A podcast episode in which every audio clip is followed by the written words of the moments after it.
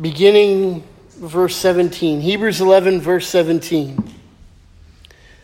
By faith, Abraham, when he was tested, offered up Isaac, and he who had received the promises was in the act of offering up his only son, of whom it was said, Through Isaac your offspring shall be named.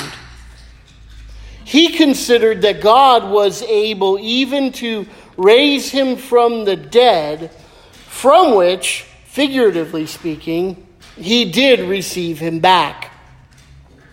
By faith, Isaac invoked future blessings on Jacob and Esau. By faith, Jacob, when dying, blessed each of the sons of Joseph bowing in worship over the head of his staff. By faith, Joseph, at the end of his life, made mention of the exodus of the Israelites and gave directions concerning his bones. Lord,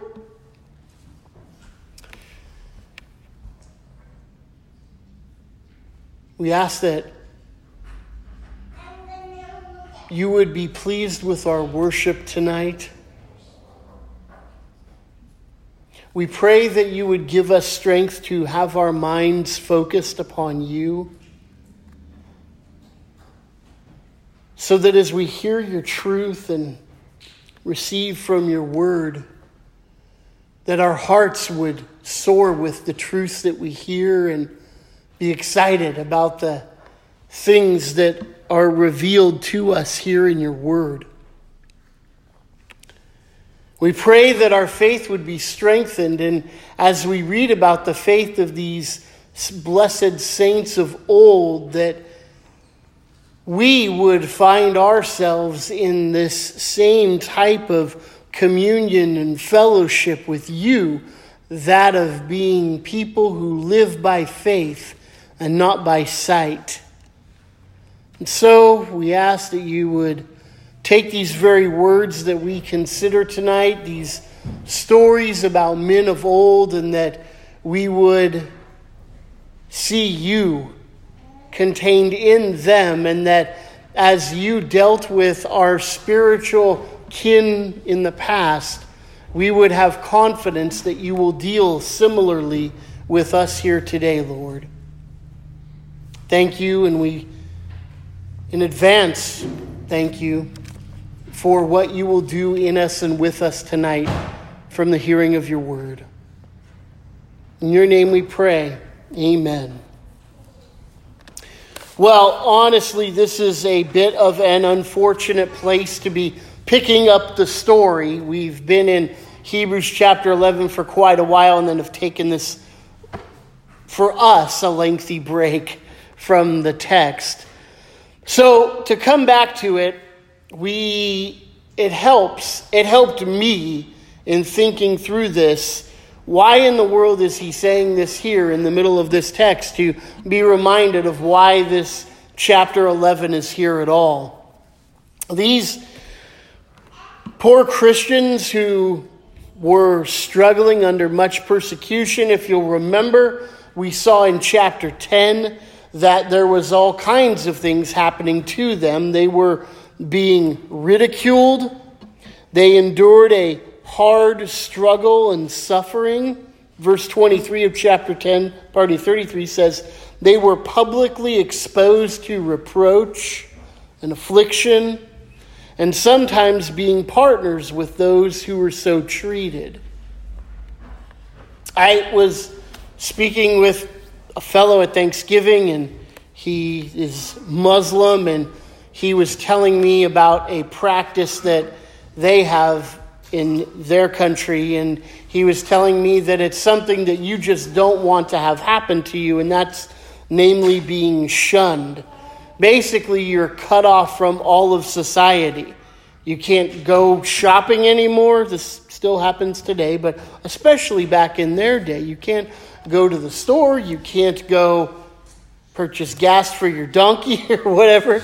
Uh, you, you can't you just can't function in society in any normal way. You are so cut off, you basically are removed and if you're going to survive, you either need to reconcile or move somewhere else completely removed from the place that you're in.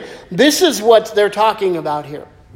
When the writer of Hebrews says being publicly exposed to reproach and affliction, it isn't just like they're calling you some bad names, but it's being exposed for being a Christian, and now that secret is out in the open, and the people who know you're a Christian are going to treat you, at least in their minds, like the cast off that you are. You have abandoned society's norms, so therefore society will abandon you. Well, even further, they had compassion on some people who had been thrown into prison. And in doing that, in having compassion on them, going and providing for them, helping them out, you were again exposing yourself that you were in fact a Christian as well. And then they also accepted joyfully the plundering of their property because they knew that they had themselves a better possession and abiding one. Now, while he's commending certain of this certain people of this group for enduring such persecution, there was many of these people who, because of this heavy weight of persecution, had just abandoned the faith and had walked away. And because these are Jewish Christians that he's writing to, we know the story. As they were living as Christians, it had become so incredibly difficult that they said, you know what, it was way easier back when I was just a Jew instead of a Jewish Christian. I will go back to that. And so they were leaving the church, going back to their Judaism, going back to the old covenant, the old way of doing things, the old way of following the Lord. And the writer of Hebrews, remember, over and over and over and over and over again, he is, in many different ways, grabbing them by their shirt collar and saying, What are you doing? There's nothing better to go back to. This thing that you're enduring and going through right now is a small trial, it's a small test, it is a small part of eternity that exists out in front of you. You have God, you have Christ, you have His promises, you have the new covenant. And if you turn your back on those things and go back to the old, you are abandoning the very thing the old was pointing you forward to, and therefore you have no hope of redemption, no hope of salvation. And so when we get to chapter 11, what he's doing is he's painted this picture of warning and result and action to be taken. Warning, result, action to be taken. Many, many, many times up until this point. And now finally, he's saying, look at all these people in the past who lived by faith. That's what you're being called to do. Believe the warnings, avoid what's going to come from the warning, and live in light of that warning. It's interesting that we read about grace over and over and over and over and all throughout the entire New Testament. But there is something that comes along with following the Lord. There is a set of standards and rules that we certainly do follow. And we want to follow them strictly. In fact, there's a reason why people say they do something religiously, right? It's because they do something based upon the religion that they're following. Well, you only do that if you're living by faith. And when we do it and we live by faith, it takes that burden of duty and oughtness off of us. But as we come to this particular text, what he's saying is that what we want to have in our minds focused clearly is that we believe the things that God has said in the past, fulfilled in the now for them, looking forward to the future. And if we have that right mindset and that right way of thinking, we will be able to endure all of these things that are coming against us and not throwing away the confidence that we have in the promises of God.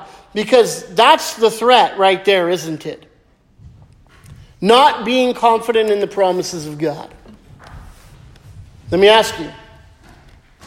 In fact, let me throw this out there and you ask yourself self, how many times have I wrestled with throwing away my confidence? That's the question to ask yourself. Self, how many times have you genuinely, honestly wrestled with throwing away your confidence?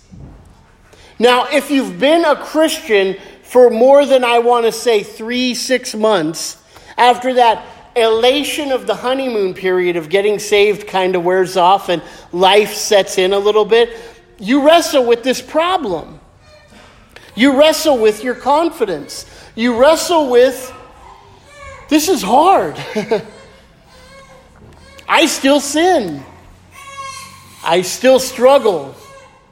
I still go through things that are extremely difficult and very painful. And life, it says here, is not a sprint, right? This isn't a 440, the Christian life. This is a long, long, long, long, long endurance run. It's running and running and running and running. And so, beloved, what you have need of is endurance. And so he sets up at the end of chapter 10 this, as it were, race, right? Because he's going to pick up that imagery in chapter 12 of this race that we're running. He says, We are surrounded by such a great cloud of witnesses. Let us therefore run the race that's set before us with endurance, laying aside all the weight and the sin that so easily ensnares us, right? Well, the motivation for that race is this great cloud of witnesses. You, self, all of you in this room, everybody who listens to me, has struggled with setting aside their confidence in the promises of God at one point or another, in some way, shape, or form. You've all done it. I've done it. What do we have need of? Endurance. According to chapter 12, a motivation for that endurance comes from this great cloud of witnesses that surrounds us. Which brings us to chapter 11. That's what it is. Some people have called this the Hall of Faith, a little play on a Hall of Fame for sports teams or whatever. I think it's more than that, though.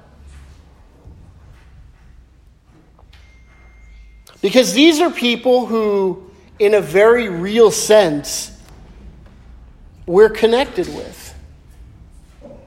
If I were to go to Canton, Ohio, and go into the Football Hall of Fame, and I'm going to walk through there, I'm going to see busts of professional football players throughout the years, and I'm going to read their stats and hear some of their stories. But I'm going to walk out of there and go to Chick fil A and get a sandwich and walk away. And the only thing that I'm really going to have from that is to be able to say to Brian when I come back, Oh, dude, I saw Bart Starr's bust, and it was kind of cool or some other people. But that's it. I have no connection with these people. They're there, they did something cool. Congratulations. And that's it. These people, though, are so different because we are intimately and uniquely connected to them because we are their brothers and sisters by faith. All of these people we are connected with. Now, as we come to Abraham here, I know it's the middle of our discussion of Abraham, but this is a very pivotal moment for Abraham. It says in verse 17, by faith, Abraham, when he was tested, offered up Isaac, and he who had received promises was in the act of offering up his only son, of whom it is said, Through Isaac your seed shall, or your offspring shall be named. And he considered that God was even able to raise him from the dead, from which, figuratively speaking, he did receive him back. Now, I'm going to assume a little bit that you don't know the story. It appears in Genesis chapter 22. Isaac, it says here, his only son in verse 17. Now, technically, that's not true, right? Because Abraham, before this, had had Ishmael through one of his handmaidens, Hagar. But Ishmael was not the promised son. Ishmael was one who would be cast out of that home and have to go live and would eventually become the father of the Arab nations because God promised Abraham that he would create great and mighty people through Ishmael, but that's not through whom the promises were going to come. Isaac was born. Remember last time we looked at Hebrews, there was that little funny thing about Abraham being 99 years old and Sarah being 90 years old when they were going to have a kid. But they believed, they trusted the promises of God. And so now Abraham is tested by offering his son Isaac. What God says is you're to offer up your son, your only son Isaac. And so he takes wood, he takes Isaac. Now, Isaac's not a little kid. I don't know if you've seen paintings. Every once in a while, you'll see a picture of this, and it's like him towing some little eight year old boy, you know? And that's not how it was. Isaac was a grown man at this point in history. They went together, and Isaac put two and two together and said, Well, there's wood, there's fire, where's the offering? And God says that he's going to provide for himself a sacrifice. Gets up there. Isaac apparently allows his 120 year old dad to tie him up, place him up upon the altar, lifts up his knife to sacrifice him, and only then does God speak from heaven through the angel of the Lord and says, Stop, don't do that. Now I know that you are fully committed to me, and by faith you will do you've done this. So this was the test. He offered up Isaac. Now, the reason why this is encouraging and this is a motivation to those who are going to throw away their confidence is because Abraham had all of his confidence in Isaac. His entire hope, his entire future, the entirety of the promises of God hinged upon Isaac living, Isaac existing. None of us have endured that kind of trial and that kind of testing. The encouragement that we receive from this is that Isaac was offered up, and if Isaac dies, the promises of God fail. And you know that Genesis chapter 15 teaches us that God communicated to his people if my promises fail, I'm not God. So God's glory, God's honor, God's name, God's holiness, God's character, God's righteousness is all at stake. It's all bound up in this man, Isaac. and yet God calls Abraham to sacrifice Isaac. So, what does Abraham conclude? Verse 19 gives us commentary. He considered that God was able even to raise him from the dead, which, figuratively speaking, he did receive him back. You see, when Abraham was on that march, Abraham considered him to be dead. Those three days it took them to journey to the mountain where he was to be sacrificed, Abram, in his mind, in wrestling with this, considered Isaac to be dead because he believed the word of the Lord when it came to him. He believed the word of the Lord when God said, I'm going to make of you a great nation. he be- believed the word of the Lord when God said, not through Ishmael, but through Isaac, the promises are going to come. And he believed God when God said, Go sacrifice your son, your only son, to me. Now it's interesting. It's of whom it is said, through Isaac your offspring shall be named. this is an important truth. It appears another place in the New Testament as well, and incidentally, it's Romans chapter 9. Now, that chapter is a chapter that is infamous if you're on one side of the Christian world, and it's famous if you're on the other side of the Christian world. We love this chapter as Calvinists, as people who are Reformed Baptists. We come to this chapter quite frequently, and it's a source of hope and comfort for us, as it should be. I remember in a church I was previously at years ago, the pastor preached through Romans and he went 6, 7, 8, 10, 11, 12, and just skipped right over chapter 9 and didn't preach through it. Well, we're never going to do that. we're going to go right through to it. But here, if you're in Romans 9, it says this look down at verse 6. But it's not as though the word of God has failed. For not all who are descended from Israel belong to Israel, and not all the children of Abraham because they are his offspring, but through Isaac shall your offspring be named. This means that it is not the children of the flesh who are the children of God, but the children of the promise are counted as offspring. For about this time, yeah, this is what the promise said. About this time next year, I will return and Sarah shall have a son. Not only that, but also when Rebekah had conceived by one man, our forefather Isaac, though they were not yet born and had done nothing good or bad, but in order that God's purpose of election might continue, not because of works, but because of his call, she was told, The older will serve the younger. As it is written, Jacob I have loved, but Esau I have hated.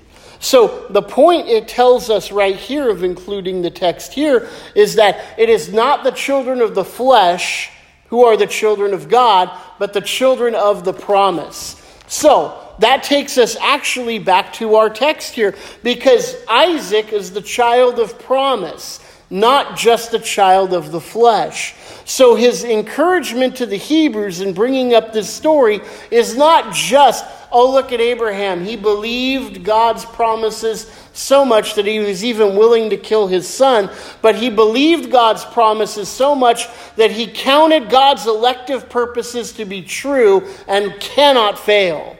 That's the point. The point is the promise of election will stand. He considered God was able to raise Isaac up from the dead because God had to raise him up from the dead because God had predestined that the promises would come from him. And God is such a God of truth and such a God of his own character, his own righteousness, his own holiness, he cannot fail.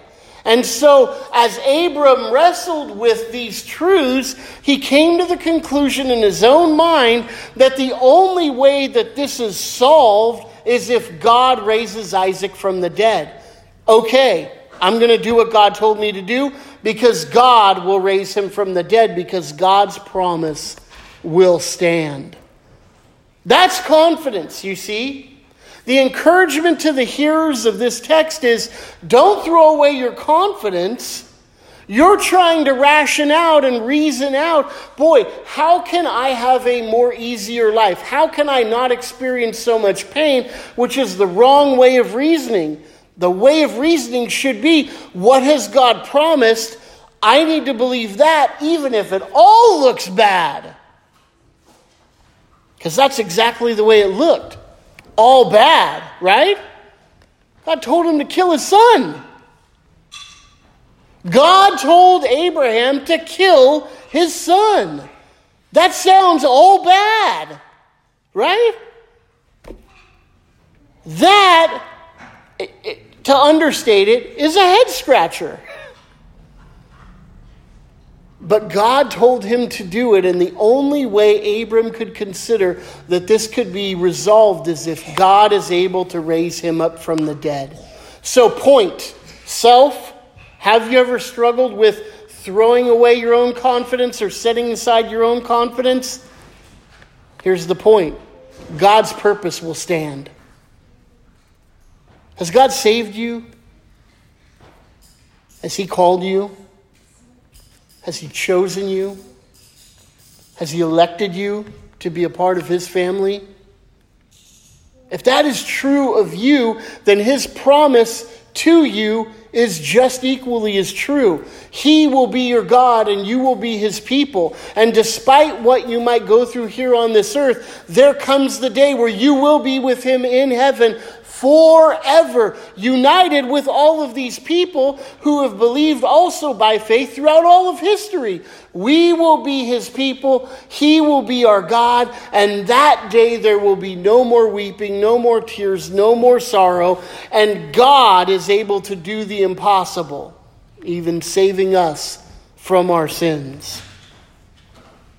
Now, verse 20 by faith, Isaac invoked future blessings on Jacob and Esau. This is an interesting story, and maybe you know this story, right? Esau was the older son. The older was supposed to be the one who received the family blessing, right? I'm an older son. This kind of hits home. I'm a redhead, so was Esau. Ugh, doggone. But Jacob received the blessing here. Now it says Esau, but if you look back in Genesis 27, I want you to see what took place. And you probably know the story. So while you're turning there, let me sum up. Esau was supposed to receive the blessing.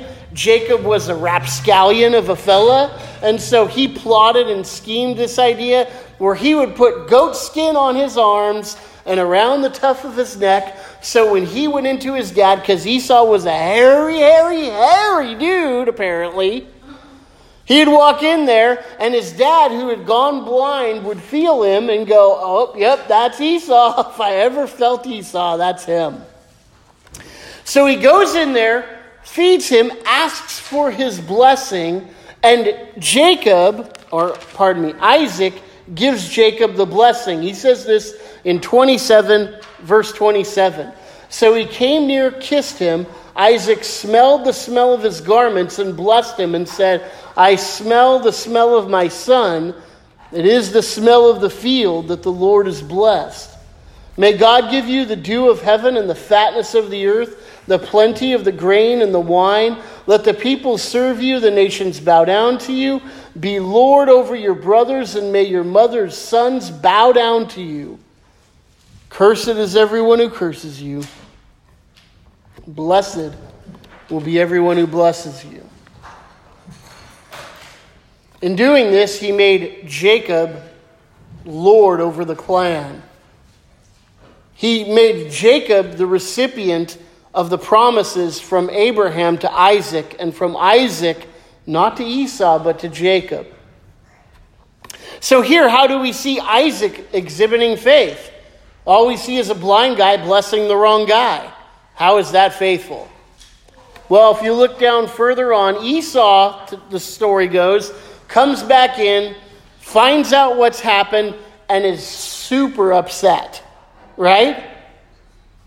So Esau, verse 38, says to his father, Have you only one blessing, my father? Bless me also, O my father. What is Esau tempting Isaac to do?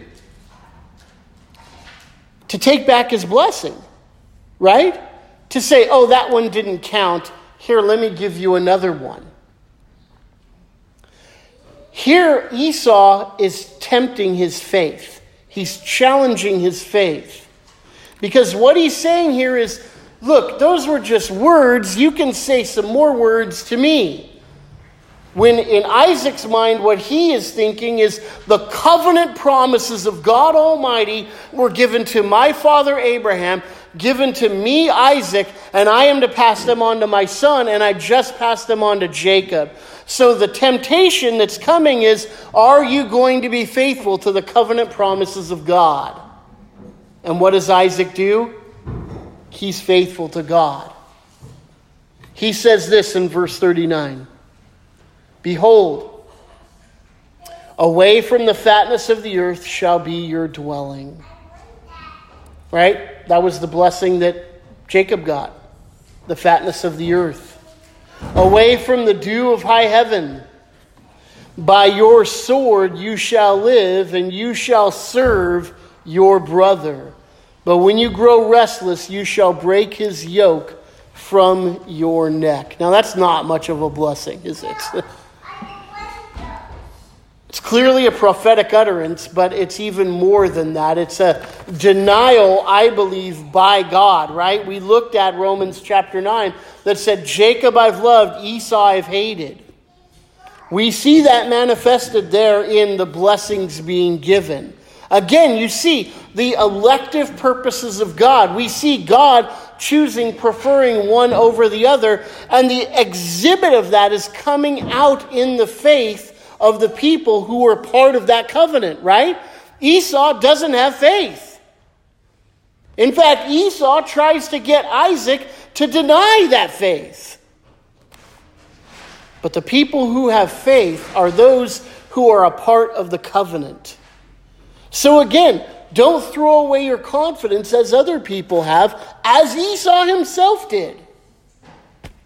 Instead, endure believe, trust, keep on keeping on by faith. By faith, Jacob, when he was dying, blessed each of the sons of Joseph, bowing in worship over the head of his staff. And you might remember this story in, in Genesis chapter 48, right? So, Joseph, the beloved son of Jacob, who became Israel, the beloved, right? That was the whole point. Is he was the most loved son, and his other brothers hated that. So they sold him into slavery. But everything's resolved by chapter 48 of Genesis, and Jacob comes back onto the scene. He sees the sons of Joseph, namely Manasseh and Ephraim. Manasseh is the older son, Ephraim is the younger son. And what Jacob does is something so interesting. He comes in, and rather than blessing Joseph, he takes the two sons of Joseph and blesses them. What he's doing there is he's actually adopting them into the family. He is adopting them as his own sons. He's taking Manasseh and Ephraim and now adopting them into his family. Now, we have a doctrine of adoption, right?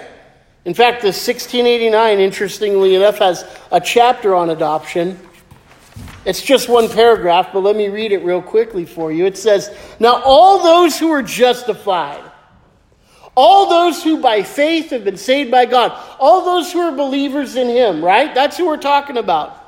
So, all y'all who believe and trust in Jesus Christ, this applies to you. God vouchsafed in and for the sake of his only Son, Jesus Christ, to make all the partakers of the grace of adoption by which they are taken into the number, and we enjoy the liberties, the privileges of the children of God. His name has been put upon us. We receive the spirit of adoption. We have access to the throne of grace with boldness, and we have been enabled to cry out to God, Abba, Father. We are pitied, we are protected, we are provided for, we are chastened, all of this as by a Father. We are never cast off, but we are sealed for that day of redemption and inherit the promises of heirs of everlasting salvation. Adoption is eternal, forever. So this isn't just a throwaway thing that Jacob, or pardon, yeah, that Jacob does here when he blesses Joseph's sons. This is him saying all of the covenantal blessings that have come from Abraham, come to my father Isaac, and have even come to me by faith. I am now giving to you the sons of Joseph. And you remember that situation. He crosses his arms and he puts his right hand on Ephraim, left hand on Manasseh to bless the younger over the older. And Joseph comes and tries to fix his hands, right? And he says, No, no, no, no. I know what I'm doing. This is the way the covenant is going to come and going to pass. And he puts his hands back right and he blesses the younger again over the older, even though they are both adopted into the family. And one of the things we see in the history of Israel is Manasseh is one of the first tribes to get squirrely, have problems, begin to throw away their confidence. Ephraim is one of the last. Ephraim is one of the stalwarts of faith. But Jacob, by faith, believed the promises and the covenants of God enough that he passed them on down. And then finally, by faith, Joseph, at the end of his life, made mention of the exodus of the Israelites and gave directions concerning his bones. He believed and trusted in these promises of God to the point where he gave directions for what should happen to his bones. Namely, they should be taken back to the promised land and they should be buried there. At the end of Joshua, that book that comes right before Judges, in chapter 24,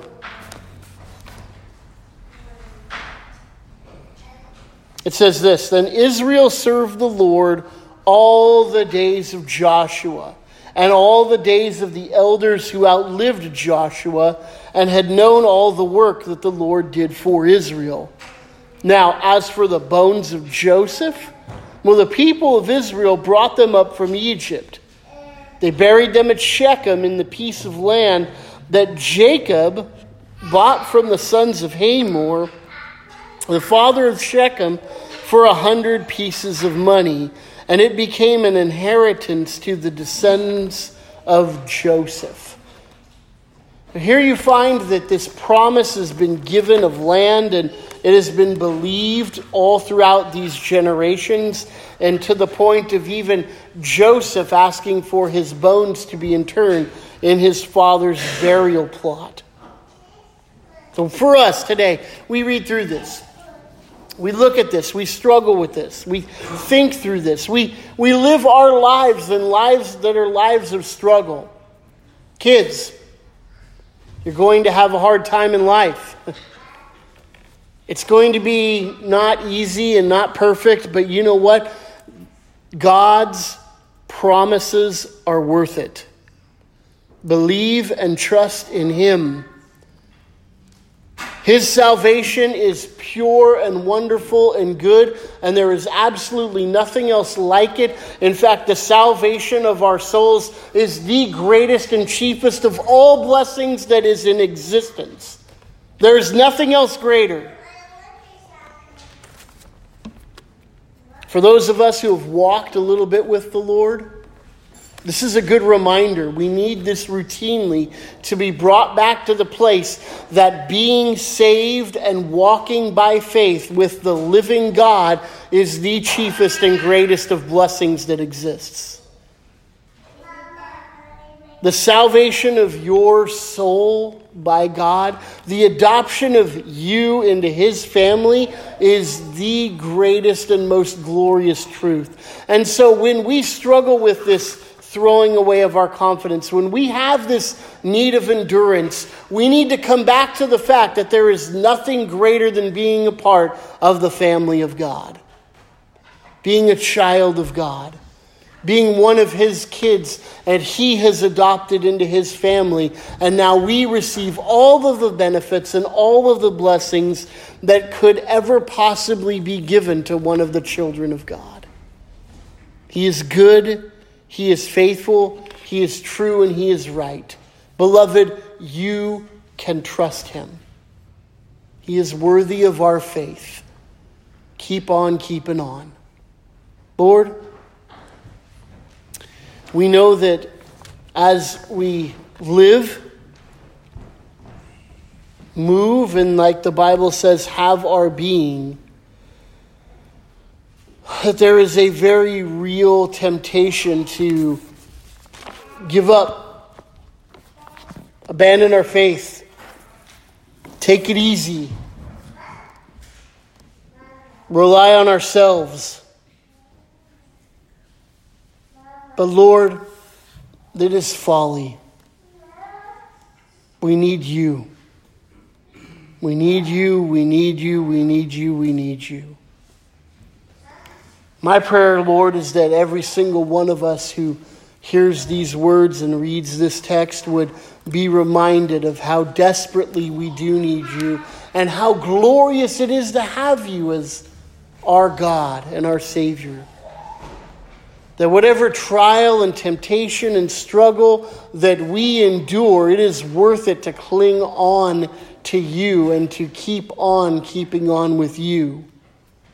To lay aside the weight and the sin that so easily ensnares us, to live a life that is pleasing to you. So, Lord, I pray for every single one of us here that, Lord, if there is sin that we need to be convicted of, that you would do that, whatever it is, whatever sins. There's so many, Lord. We could read one of those big lists here and still miss things, but Lord, we do absolutely know that we are in need of your continued forgiveness. So, Lord, I pray that you would convict us of our sins, sins that lead us to deny you, maybe in great ways, maybe in subtle ways. And then, Lord, that you would encourage us with the forgiveness that we receive from you. And that, Lord, you would then, upon that forgiveness, give us the strength to live lives that are pleasing to you, resting in your grace, trusting in your mercy, and all in all knowing that you loved us and you will never leave us, and therefore you will never forsake us, Lord. Thank you. Thank you. Thank you. In Jesus' name we pray. Amen.